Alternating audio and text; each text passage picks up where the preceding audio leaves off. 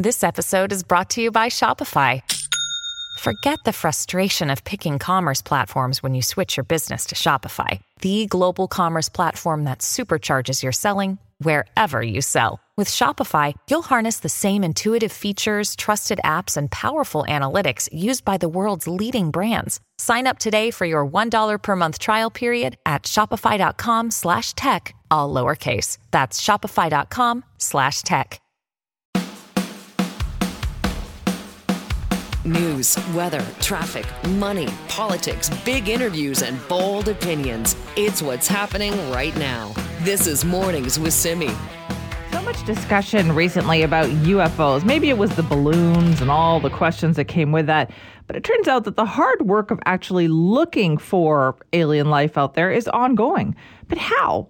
We were wondering, what is that research process like? And is there even a definition about what life looks like out there. Well, Dr. Nestor Espinoza is with us now, an assistant astronomer at the Space Telescope Science Institute. Good morning.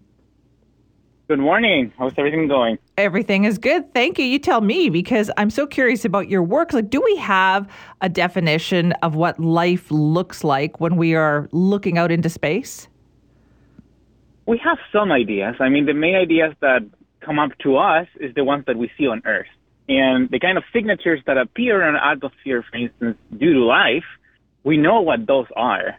And those are the ones that we're, you know, eventually aiming to detect in other planets orbiting other stars out there. Okay, and what do we define that as? Well, we define it as, you know, carbon-based uh, kind of life now, you know, many, many people always ask me, like, well, you know, Nestor, you're always looking for the same kind of life that you see here on Earth.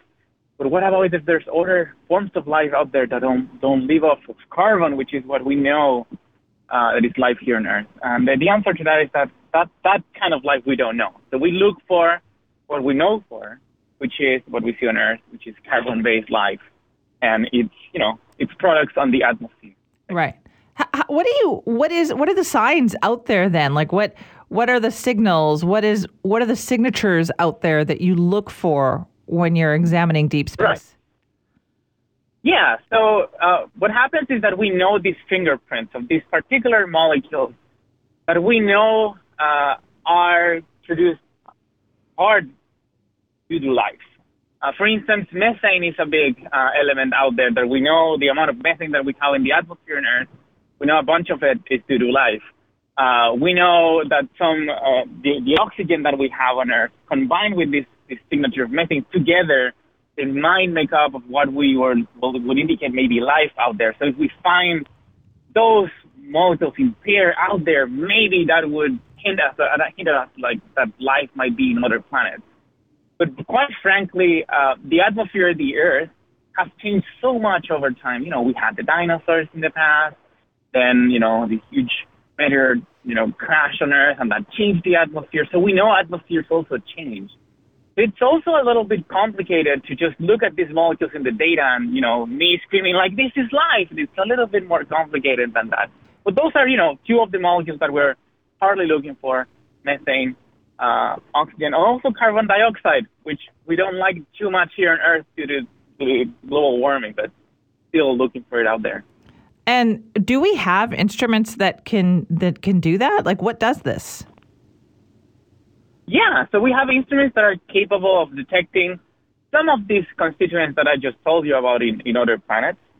Um, right now, the most powerful instrument that we have to make those detections of, you know, if these planets even have atmospheres out there is the James Webb Space Telescope, a telescope that I work with day to day.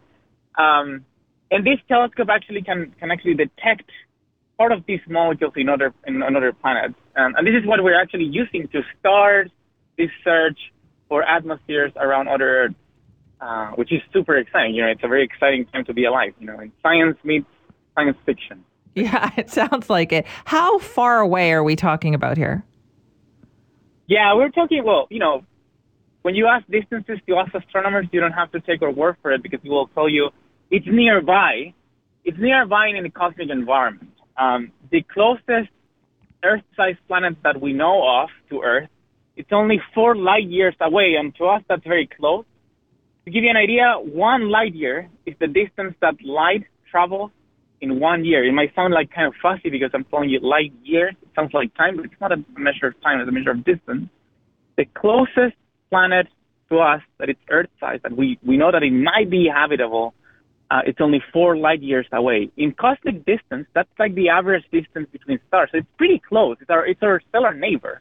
But now, if you want to travel there, well, bad news. Like you can go on vacation there anytime soon because we don't have such fast, you know, spacecraft to travel up there in like human years.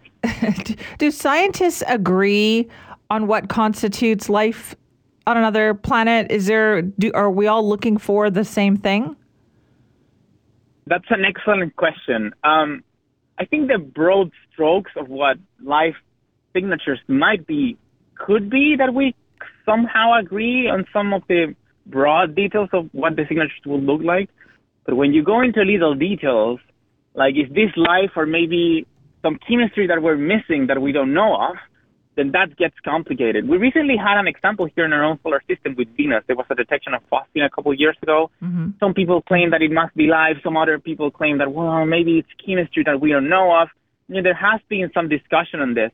And this is what the search for life will look like forever, basically. It's always going to be a debate. It's always going to be scientists going, going back to the, to the white blackboard, trying to figure out if what we're seeing really screaming life or it's something else that we don't know of. Hmm. How how close are we? Do you think with all this work going on? Is there the possibility that in the next few years we would detect something?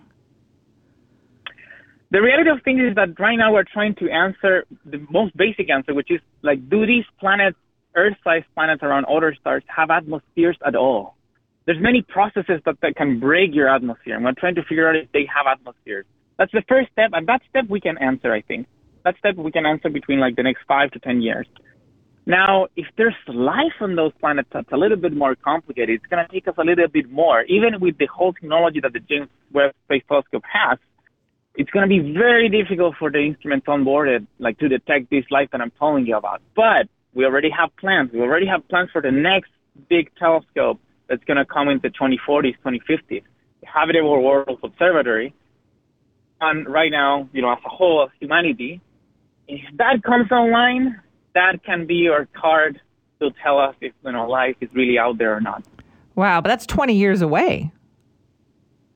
Well, in human years, that's not that much, right? like our, our children can make use of these instruments and, you know, tell us the answer when we're retired. so that sounds like a good deal to me if, the, if you're trying to find life. It's a huge, huge, huge question that, you know, I, having the possibility of hearing the, an answer to that within my lifetime, that's a price that I'm I'm totally committed to pay.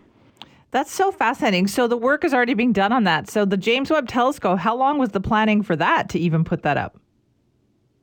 Ooh, that was planning started in the started like a little bit before the early 90s. So we're talking about more than 30 years in the making, and here we are. We have this telescope on sky, and we're exploring the universe with it an exciting time to be alive again. Amazing. Dr. Espinoza, thank you. No, thank you very much. Have a wonderful day. This episode is brought to you by La Quinta by Wyndham.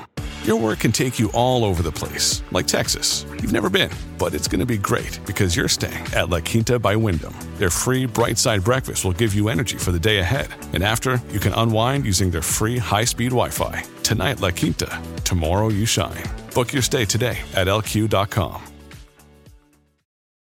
Evernorth Health Services, we believe costs shouldn't get in the way of life changing care, and we're doing everything in our power to make it possible. Behavioral health solutions that also keep your projections at their best? It's possible. Pharmacy benefits that benefit your bottom line? It's possible. Complex specialty care that cares about your ROI? It's possible. Because we're already doing it. All while saving businesses billions. That's Wonder made possible. Learn more at evernorth.com/wonder. This is Mornings with Simi. It is back to work in Ottawa this morning as MPs return to Parliament Hill, and it sounds like there is plenty of work to do. So, joining us now is our Global National Chief Political Correspondent, David Akin. Good morning, David.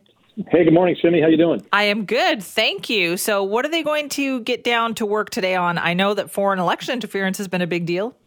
That that is a big deal, and it is going to be be, be a big deal this week. Last week there was some MPs at work here on the Hill, members of the House of Commons Procedure and House Affairs Committee, and uh, they heard from national security officials about alleged election interference. They talked a lot about the reporting that we have done, Global News has done. We've reported based on some CSIS documents that uh, there appears to have been some interference, at least in some nomination races involving some uh, at least one Liberal MP.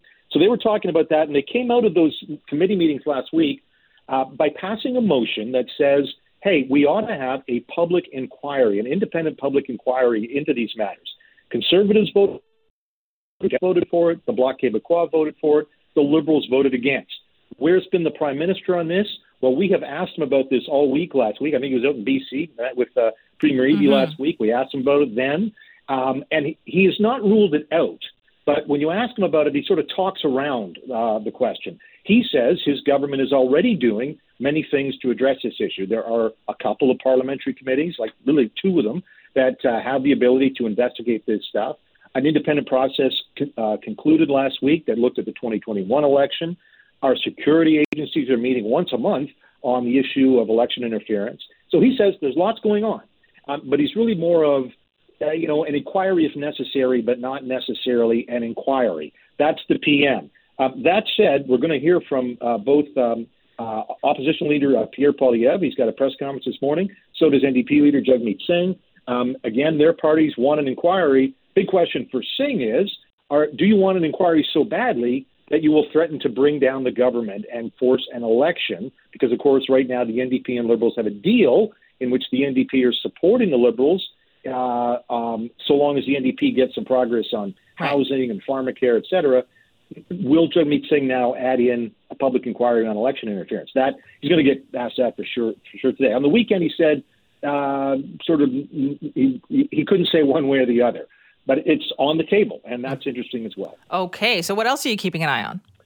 Well, you know, committees are where it's at. Committees where the heavy lifting happens on Parliament Hill. Not so much the House of Commons; it's committee work. And my gosh, the committee uh, agenda is packed. Uh, up in a, about an hour and a half, execs from Google Canada are going to get grilled because Google right now is limiting uh, sort of what news content is on its site for some, and I want to stress some Canadian users.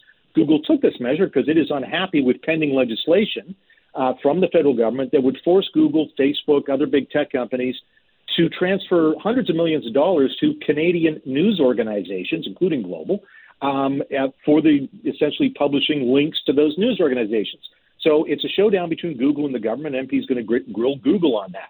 Later today, Justice Minister at David Lametti is at the Justice Committee talking about bail reform. A lot of MPs want changes to the rules on bail. We've had some high profile incidents of people out on bail uh, allegedly committing crimes, including here in Ontario, a police officer was killed by an individual out on bail. Uh, so that's this afternoon. What about the high price of food? We're all complaining about that. Well, yeah. you know what? The CEOs of some of our biggest grocery store chains, they've been called in front of the Agriculture Committee. They're going to get grilled about food price inflation. Look for that. Loblaws, Sobeys, Metro, they're all going to be on the on the hot seat.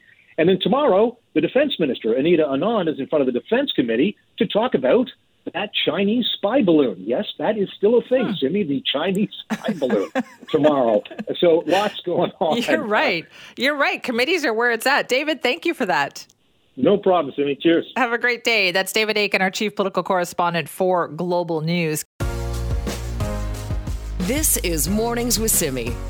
Right now, though, we are going to talk about how the pandemic, well, changed a lot of things, right? Including what students are majoring in at post secondary institutions. Now, to be fair, this was a trend that had started before the pandemic, but it's really been accelerated. I was reading a fascinating story on the weekend in The New Yorker about how in the United States, students enrolling in the humanities, such as having an English major or a history major, are on a steep decline while more and more students are choosing a field in STEM, even if they feel like, oh, they would enjoy studying English more, they would enjoy studying history, they're making practical decisions about instead majoring in a STEM field. So it made us wonder is that happening here in Canada too? And if so, why? Well, joining us now is Dr. Erin Weinberg, who's an instructor of English literature, film, and media at the University of Manitoba. Dr. Weinberg, thanks for being here. Thanks for having me. Now, is this a trend that you've noticed? Um, I can't speak to numbers, but I think it comes down to this idea about student debt that students are already thinking about what job can I take on after university that will allow me to pay for university. Um, so they're not making the same decisions that they would make if, you know, I, I like to think if education were free, what would people study? Right. So they're deciding that I have to pay for all this afterwards. And yet it's interesting. I've talked to many, you know, heads of tech companies who tell me they like students who've graduated from the humanities because it's teaching them critical thinking skills. But that message must not be getting through. No, there's I think articles like these lead to a devaluation in um in what the humanities do that it builds skills um one of my colleagues, Brandy K. Adams, she was interviewed, and she was interviewed talking about getting rid of Jane Austen's persuasion in her course. And that's because you can. It's not just it's it's not about chucking out canonical texts. It's about saying what do the students want to learn so that they can learn the skills of studying literature, which is deep patient analysis. Right. What's it like teaching literature these days? Hard. Um, in my university, I teach a lot of first year courses that are mandatory writing credits. It's great that students need to take mandatory writing credits, but there's definitely a decline in the full year writing course. Students are just trying to enroll in a half year to get the credit, but there'd be a lot more um, progress in their skills, their reading and writing and critical thinking skills, if they stuck around for a year or for longer. Really? So, what are you seeing students who just they want to take shortcuts, right? They want to get through this as quickly as possible. Um, yes, but it's not because they don't want to work hard. It's just that there's such a there's so much stress and fear about earning money in the future. You know, 40 years ago, rent didn't cost what it costs today. That is very, very true. So, what have you noticed about students in terms of their attitude towards learning about literature?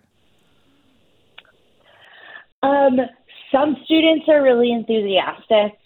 Some students are less so, and maybe that's because they, you know, they weren't lit with the spark of loving to read when they were younger, um, and that's that's okay. Sometimes it's a matter of finding exciting things to teach. So next year I'm teaching a course called Shakespeare and the Golden Age of the Teen Movie. So we're going to talk about uh, the Leonardo DiCaprio Romeo and Juliet and 10 Things I Hate About You.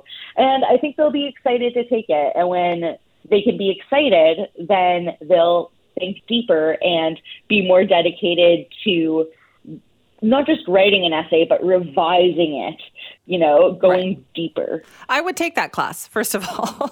and also, Thank you so much. You're welcome. Also, I was thinking, you know, so many times today, you see this on social media.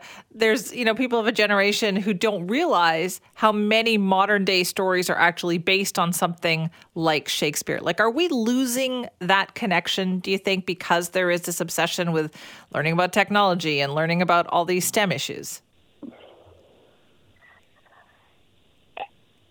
You know, I think STEM is a really important, but the thing about Shakespeare is that it is hard. That, like, what you're doing with Shakespeare is learning how to problem solve, how to grapple with something, just like how you would grapple with a math equation until you figure it out. Shakespeare takes grappling with, it takes patience.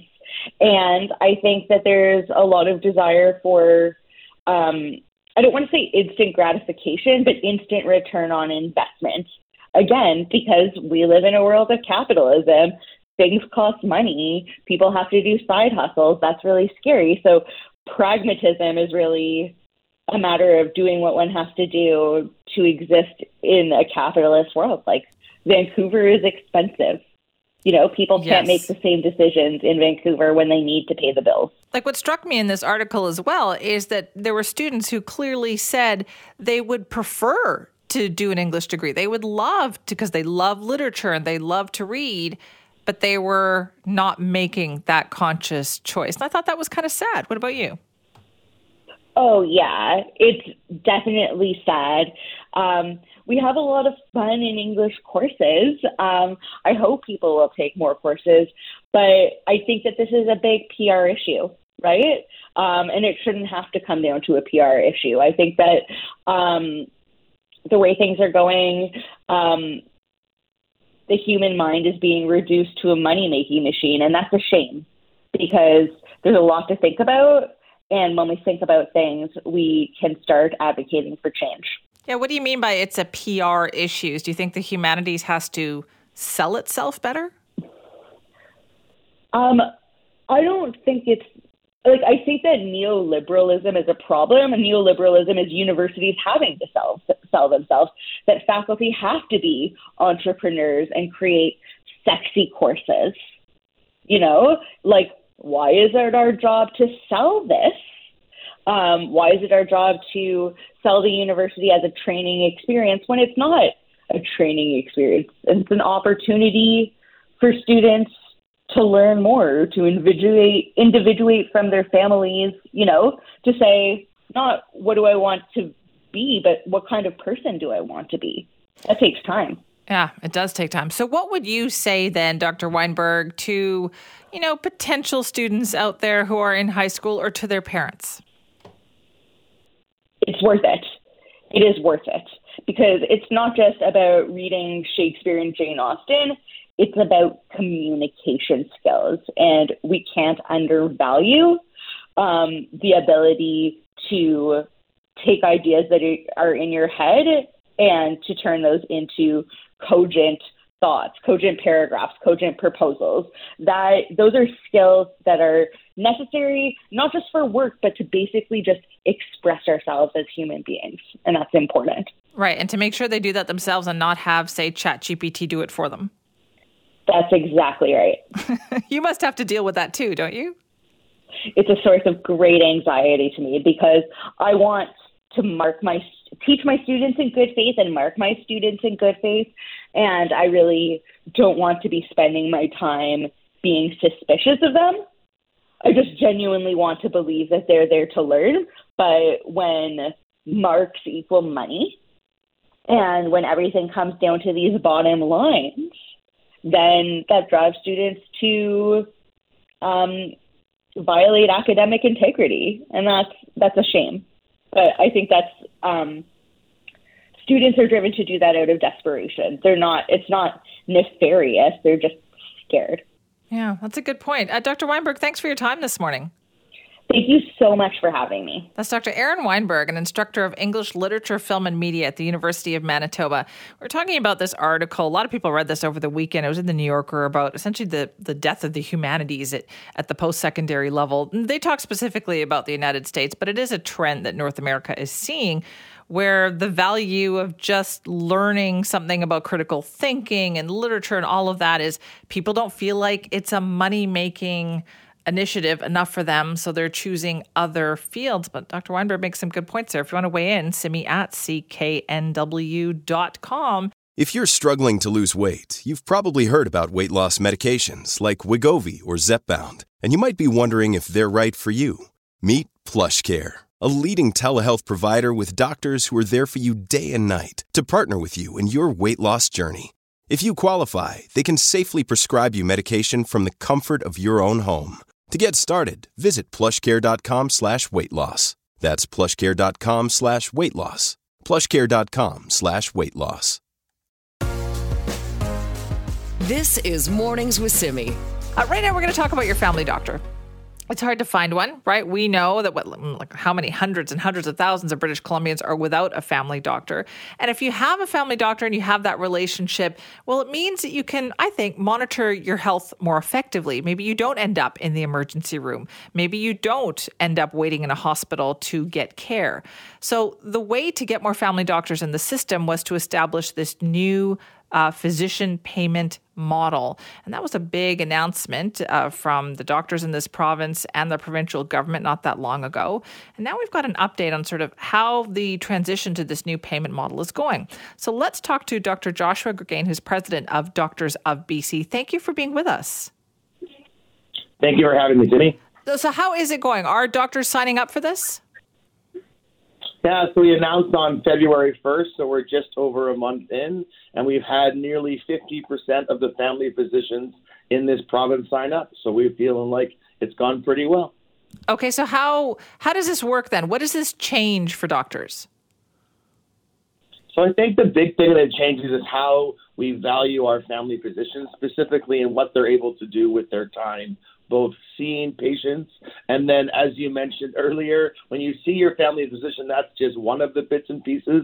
The other bit is again doing all of the other things like charts and labs and x-rays to try and review. And so how we pay our family physicians made a difference which we expect is then going to draw more people into family medicine which we expect is going to try and give patients better access to care going forward. Do we do we have any evidence yet that this is attracting more people to family, you know, physicians? Absolutely. So again, we're only five weeks in, so you know it's hard to get all of the answers. But what we've heard uh, anecdotally is people are now joining practices or starting to look at taking on panels of patients in communities that they hadn't before. As well, we know that there's about 150 physicians who last year were not doing family medicine who have registered for this model, which again we think is a great way to have started this process. Wow! So does that mean those are those will be new family doctors added to the system? So they've been new family doctors that have either not been doing family medicine before or are new to the province, have never been registered with what we call MSP previously. And so we're quite optimistic that again, you know, people are joining the system. We don't yet have exactly how many numbers of patients they've taken on, but we know that there's momentum going the right direction. Well, Dr. Green, I was going to say even every little bit counts, right? That's a pretty impressive number. That's like 150 new doctors. Absolutely. And again, we, we don't know all of their specifics, where exactly they came from, what exactly they are doing. Right. But for a long time, there's been a lot of negativity and heartbreak, both from physicians and patients around family practice. And we think because of this new model that we built alongside an entity called BC Family Doctors, the doctors at BC, and the Ministry of Health, that we've got this, I think, right by evidence that 50% almost have joined up, and there's new doctors coming into the province and back to family medicine. I remember that we were also hearing from a lot of doctors who were feeling stressed out, they were overwhelmed, and they were stepping back from family practice because of that. Do you think this helps with that too? So we we are fairly confident that people who are considering leaving and doing something else have slowed down or have removed those thoughts what I really appreciated, is some of my friends who are family physicians or colleagues who I went to residency with or in training have written me personally and said, This has given me joy again in my job. You know, this has given me a, a chance to really look after people the way that I want to. And not only has taken it away sort of despair and sorrow, it's given them some hope going forward, which we know is so critically important to their well being, but also to the future of this profession and how we share with our younger doctors who are coming up and to do this kind of work. Right. What, what was the key here, do you think, Dr. Green? Like, that is a, a serious difference in how people are feeling about taking this on as a living. So, what, what do you think was key to making that happen? Uh, I'll use three words to me, some of which are, you know, are maybe a little bit controversial, but advocacy was the first one. I think when when BC Healthcare Matters and some of the public started to say this is no longer acceptable in primary care, we really sat and listened to people. We really listened and we engaged with that's my second word with the family physicians and the public around what was going on. And so we really tried to do our best to listen and pay attention about what the hot topics were. And then finally, I think we got it right in collaboration with the Ministry of Health. And I'll give some credit to, again, Minister Dix and Stephen Brown, the Deputy Minister, that they really paid attention to what the doctors were saying and built this model together. And so when we advocate, when we engage, and when we collaborate, it makes a big difference for the people that are making the province of British Columbia a great place to be and work how long of a difference or how long do you think it'll take for us to be able to feel the difference in the system as we were saying like if you can get more people at the primary point that they don't have to get to the emergency point that relieves the whole system but how long do you think before we can see some of that it's really challenging to know the answer to that. I think in some small areas we'll see some differences right away. Uh, you know, over the rest of the the time. It's going to be difficult to know exactly what that is. Obviously, things like the emergency room or surgical wait times are not exactly one to one a cause of primary care. But I believe and we believe that as we shift the momentum forward, people are going to come and do what we need them to do to help provide care to, and access to British Columbians, and things are going to start to shift. I'm hoping as soon as this spring, but to try and reverse 20 years of of you know inequity in family medicine is not going to be immediate. But I'm optimistic that we've turned the corner, we're going the right direction, and that people will start to feel like this is a better thing to do, both as physicians but ultimately as patients that we serve in British Columbia. Wow, this is actually so nice to hear because we don't we don't often get to hear that kind of optimism about our healthcare system. Um, Dr. Greggain, there's another step coming, right? I understand this summer is the there's a new system coming so that people who need a family doctor will get some help to find one. Yeah, so that system has started in pockets of this province where if you're a patient who we call unattached or don't have a family physician nurse practitioner, you can register, and that's called, I believe that's called the health uh, registry. And so what we're doing this spring is asking asking family physicians to sort of say how many patients do you have in your panel, which is the group of people that a physician looks after based on how many days a week you work, et cetera. And then there's the expectation that this summer, really, we start to be able to match those together to say, you know, we know that there are X number of people who are unattached in the South Island area, and we have some capacity in particular family physicians or offices. And so it will be a slow process. It won't be, as of July 1st, everyone gets to do exactly what they want from a family physician perspective. But we, again, are optimistic we're moving in the right directions because of the work that we've done over the last year. Well, that sounds like it's going to be quite remarkable. I guess this is new for doctors, though, having to actually almost do a head count, right, of your patients? yeah, that's a good example. Yeah, it's it's really trying to establish who is your patient and who are you looking after and where do you seek longitudinal care or ongoing family practice care. And so other systems in the world will call it something like a panel or a roster. And so we're just trying to ensure that we get the information right and to be able to then say, hey, we really need more work here. We know that the future of family medicine and medicine in general is not just about doctors. There's lots of opportunity to add things you know, and continue to invest in nurse practitioners and pharmacists and physician assistants and associate physicians and nurses in practice and all sorts of things. But we want to be sure we have the right information. We are a profession that relies on data or evidence to move the needle forward. And so we want to continue to make sure that we have the right information that we need. Uh, doctor, thank you so much for being with us this morning. You're very welcome. Have a great day. You too, Dr. Joshua Greggain, president of Doctors of BC, with some promising, some hope, optimism, some promising news about our healthcare system. And if you're trying to find a family doctor, now that website he talked about, it's healthlinkbc.ca. You can just Google the words Health Connect Registry BC, and you can see if your community is signed up for this. If you need a family doctor, this is the place where you go and you put your name down, and then maybe you can get some help connecting with one. The big change happens this summer, but it does sound like the start of something good, doesn't it? This is Mornings with Simi. You get a robocall on an election day telling you to go to a different polling station than the one you thought. That's disinformation, right? Question is should there be more accountability for tracking down who is responsible? It's the kind of election, let's say, shenanigans that seem to have been around for a long time. But there is new proposed legislation uh, that will hopefully address some of this. But how will it actually work? And where are the lines on this? Well, joining us now to talk more about it is Niki Sharma, the Attorney General of BC. Thank you for joining us this morning. Well, thanks for having me. It's great to be here. Well, first off, what was the impetus for this legislation? Well, uh, in BC, we're constantly looking at elections and trying to improve the process, and we've been doing that as a government over the last few years. And this is from a report that the chief electoral officer issued to us in 2020 that was about disinformation, and and we took a look at that report and and are creating these amendments to the Election Act in response to that. Okay, were there specific incidents that were of concern? Um, I think generally there's been, and everybody's seen this in their communities, a rise of disinformation across the world. And, and of course, with like digital platforms, it's way easier to spread disinformation than impacts. Um, so, really, the Chief Electoral, Electoral Officer's report was about basically global trends when it comes to this stuff and how we need to respond to that in BC. Okay, so what will the legislation do? And so it, it attacks disinformation kind of on three fronts. So, first of all, if you're a candidate and you're spreading um, disinformation about where you were born, your citizenship, uh, membership to an association, your qualifications, or if you're an individual organization that's doing the same thing.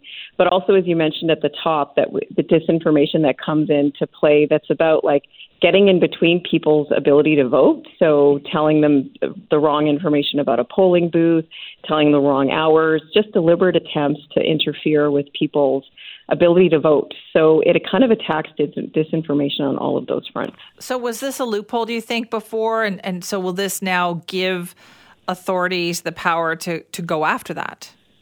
That's right. So if the if the changes get passed, the chief electoral officer will have some pretty strong um, powers to go after this, and that includes fines for people up to twenty thousand dollars for individual organizations, but also digital platforms. So if you don't take down the content, uh, so we could attack it quickly.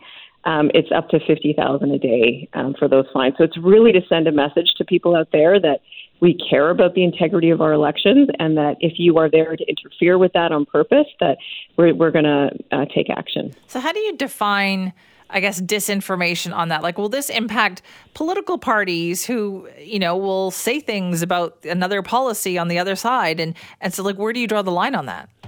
Yeah, it's a really good question. It's a really important line because, as we know, that elections are a time of debate, of ideas and perspectives, and and so, where we really um, drew the line was from um, advice from the chief electoral officer. So, really clear things that we know are wrong, whether it's the location of a polling booth, whether somebody has certain qualifications or not, whether they have a criminal record or not, what their place of birth, and you certainly saw that um, to the birther claims in the states with Trump and Obama. So it was uh, you can't lie about somebody's place of birth or citizenship. So those kind of ways that we can say when go in that are very clearly wrong and are there to impact um, the results of election. But of course, there's going to be different perspectives and different points of views on many different things in an election, and we need that. And we and we were not we're not going to step in in that in that in that instance. Right. So it's not going to be like you can use it as a fact check against your opponent. No, I, that that's not the intent of it. It's for it's for those specific areas where we know um, it's a lie and it's it's it's going to impact the election, but it's something that's objectively wrong. So does this give then Elections BC to beef up their powers in going after these instances? That's right. The chief electoral officer can issue fines and, and take down orders and really has way more tools if the, these amendments pass to actually circle around this behavior and put an end to it. So we know that uh, British Columbians can continue to trust the integrity of our electoral process. And, and know that we're preventing people from interfering in that way. It's tough to sometimes find out, though, who is behind these things, isn't it? And does this also apply on the municipal level? Anything, I guess, having to do with elections BC? Well, this is this is focused on um, provincial level elections, but of course, like the chief electoral powers can go into different elections in the province in various ways. Um, and, you know, it, it can be hard to figure out who's doing things, but we know that organization and individuals are covered by these amendments. So the chief electoral officer can look at um, any individual organizations that are doing this conduct, that are perpetuating this stuff with the intent to interfere in the election, um, and really investigate and go after those people. I also, while while I have you this morning, also wanted to ask you about I think an announcement you've got coming up, which is the Intimate Images Protection Act. What will this involve? Um, well, the details will be announced um, this afternoon. I'm really happy to come back on, Simi, and talk to you about it once we do that. But really, it's about um, it's about taking action when it comes to the non-consensual, so without people's consent, the distribution of intimate images. And that's been a long process, hasn't it? Like I know there's been a public consultation process for this. Yeah, it, it, we wanted to do it right, and we wanted to talk to all the people that are, are involved in the space or impacted by the space to make sure that we did. So today's announcement will really go through what I believe is a really robust process that really protects victims. So the disinformation and even the intimate images acts then are these is BC doing catch up on these? Are there other jurisdictions that have already done work in this regard? Um, well, we're always trying to improve our processes in BC, and sometimes that is learning from other jurisdictions and what they're doing. But uh, what you'll see in the announcement today is that we've gone um, above and beyond any other jurisdictions when it comes to how we're tackling this in BC. And with the disinformation, I believe we're amongst the leader, leaders in making sure that our our uh, legislation is. Um, has the power, our elections have the power to, to go after disinformation. Right. And so the disinformation then is very is it quite specific? So if you try to interfere in the electoral process in some way. With the intent of doing so, yes. Not, but also just spreading disinformation about candidates or uh, their association and all those categories that I talked about before, with the intent of in, impacting the election. Interesting. All right. Well, thank you for your time. Well, it's great to be here, and invite me back anytime if you want to talk about the announcement today. I'm happy to. and on. you know we will. Thank you for that. That's Niki Sharma, the Attorney General of BC, talking about election disinformation. They have another announcement coming up later today, having to do with um, sextortion, the Intimate Images Protection Act. But when it comes to disinformation, it's interesting. So they're trying to crack down on the spread of deliberate disinformation about the electoral process. So things like um, you know, disinformation about voting eligibility or dates, times, locations, things like that. So, you know, misleading people about where they can vote, how they can vote, when to vote, that kind of thing, which has been happening, right, in recent elections. So, this gives um, Elections BC, the chief electoral officer, the power to crack down on that. It'll be interesting to see this one in action for sure. This is Mornings with Simi. Private information and how much of it your employer has stored on its computer systems. What happens when you quit? How safe is that private information? Now, these are all questions that current and former uh, employees of the bookseller Indigo are dealing with right now. More than a month after that company was hit by a cyber ransom attack, Turns out employees of the company are the ones with their information at risk. Not that the company has said much about this publicly, and believe me, we have tried to talk to them about what is going on. But you know what? Employees and former employees are finding out too. One of them joins us now. It's Marcus Grupp, who's the former director of experience design at Indigo and the current vice president and head of design and innovation at Syrian Labs. Marcus, thank you for joining us. Thank you so much for having me. How did you find out about what was going on at Indigo? Um, initially, uh, a lot of former colleagues and I we we had seen when the website went down. You know, we were we're still big fans. We still shop there. So we, as soon as we saw the blue screen pop up on the website, we knew something was up. And then when that extended for a couple of weeks, there was a lot of messages going back and forth. Everyone was trying to figure out what's happening, what's what's going on here. And then the the new, you know, I think the news reports and, and Indigo had actually re- released that there was a uh, cyber attack that had happened. We didn't actually find out until uh, two Fridays ago that employee data was actually impacted. And that's when we, or two two Thursdays ago, we got an email from Indigo outlining that some critical data had been had been released in that, and it may actually be released into the dark web. Okay, and that's information about you, but you haven't worked there for like five years. Yeah, exactly. It's been uh, mid 2018. And so, what kind of information are we? Somebody that like people could buy information about you? Yeah, absolutely. Yeah. So they they let us know that everything from my name, email address, phone number, date of birth, home address, but social insurance number was a really troubling one, as well as all of our banking details for any of the direct deposit information that we had had with payroll. That's a scary amount of information, isn't it, Marcus? Especially the SIN number. I think the, the bank the bank was a, a hassle. You have to go and get changed over. But the SIN number is the one that there's just nothing. And as, as you know, myself and other employees were digging into it, there actually are there is really no way to protect that once that's out there. And so, what kind of questions did you have then after hearing about this? Um, there, there's a lot. I, I think initially it was confusing. It was confusing because, like, you know, five years on, why is this information still there? Um, then there was a question like, what is, what are the actual laws? What are the, the rules for retaining data? And I think as we started to dig into it, myself and other colleagues, or former colleagues, we saw that there really aren't any real standards across Canada. It varies from province to province. In Ontario, um, certain data is you know three to five years, depending on what the data is. But there really is no clear, um, understood policy that I think for for anyone who's an employee who's maybe not be a specialist to really understand why that's retained.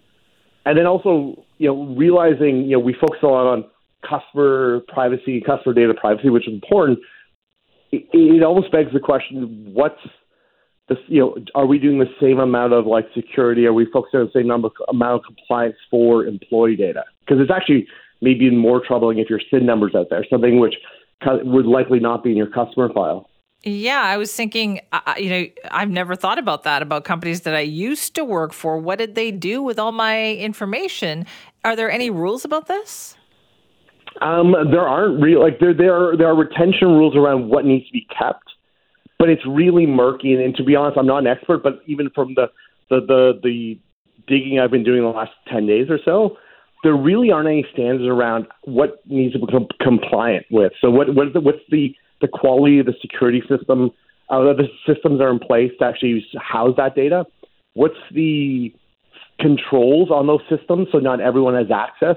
What what are the retention rules? You know, when when is that data purged? How's that purged? Is it a permanent purge? How's that done? So there really isn't a whole lot of clarity on what that what that actually is. What do you think we should be doing with this kind of information?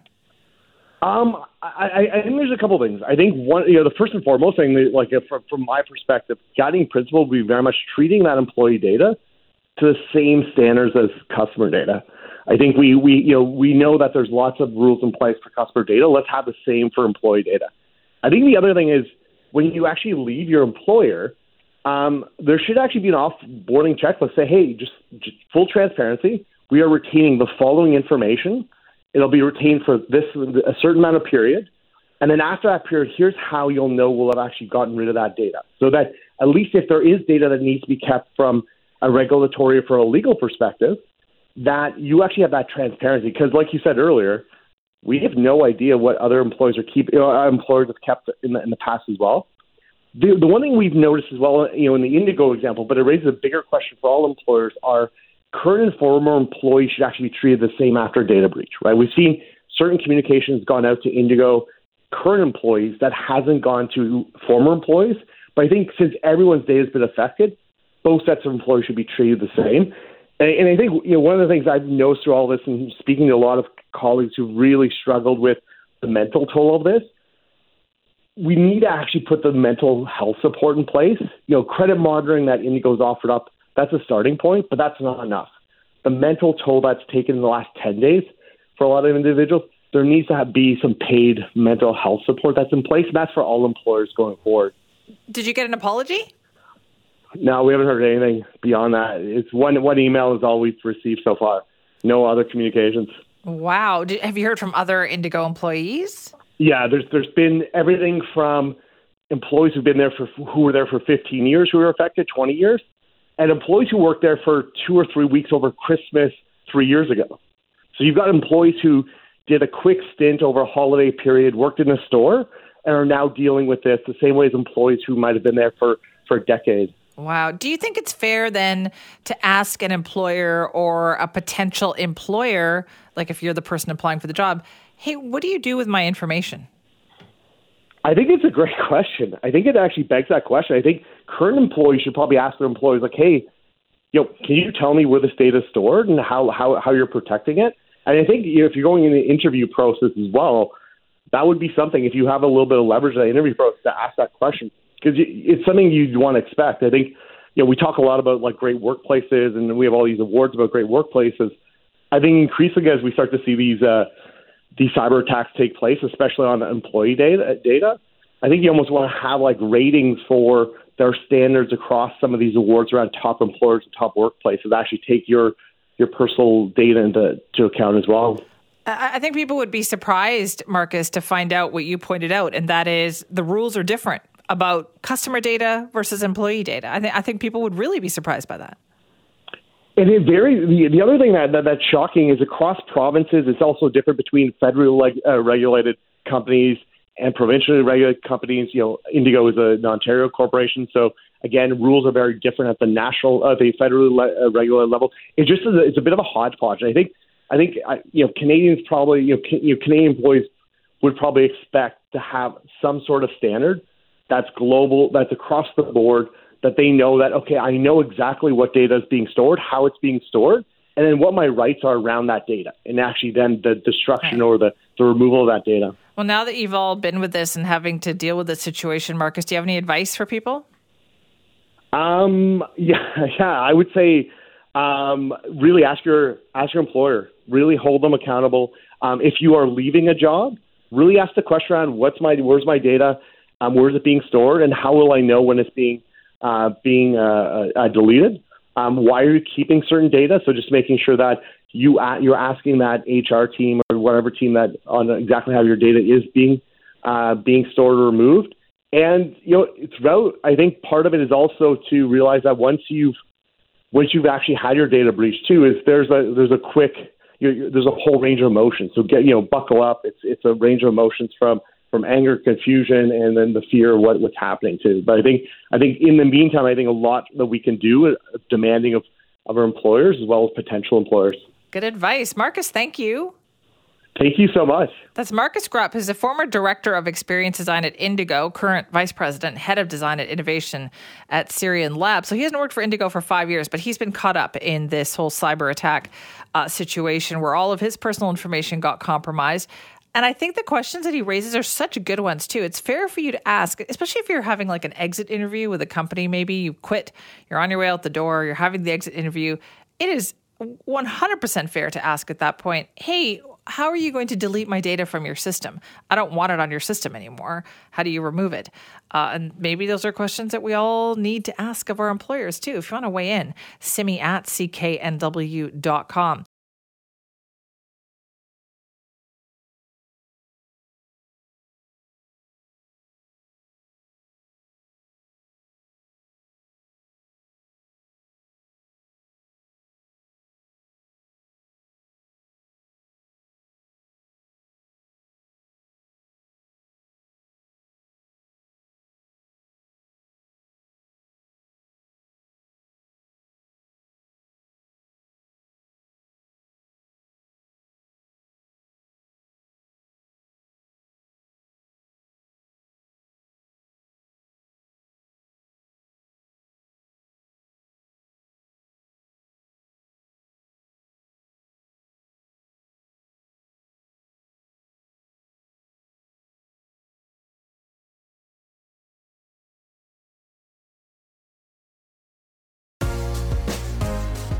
This is Mornings with Simi.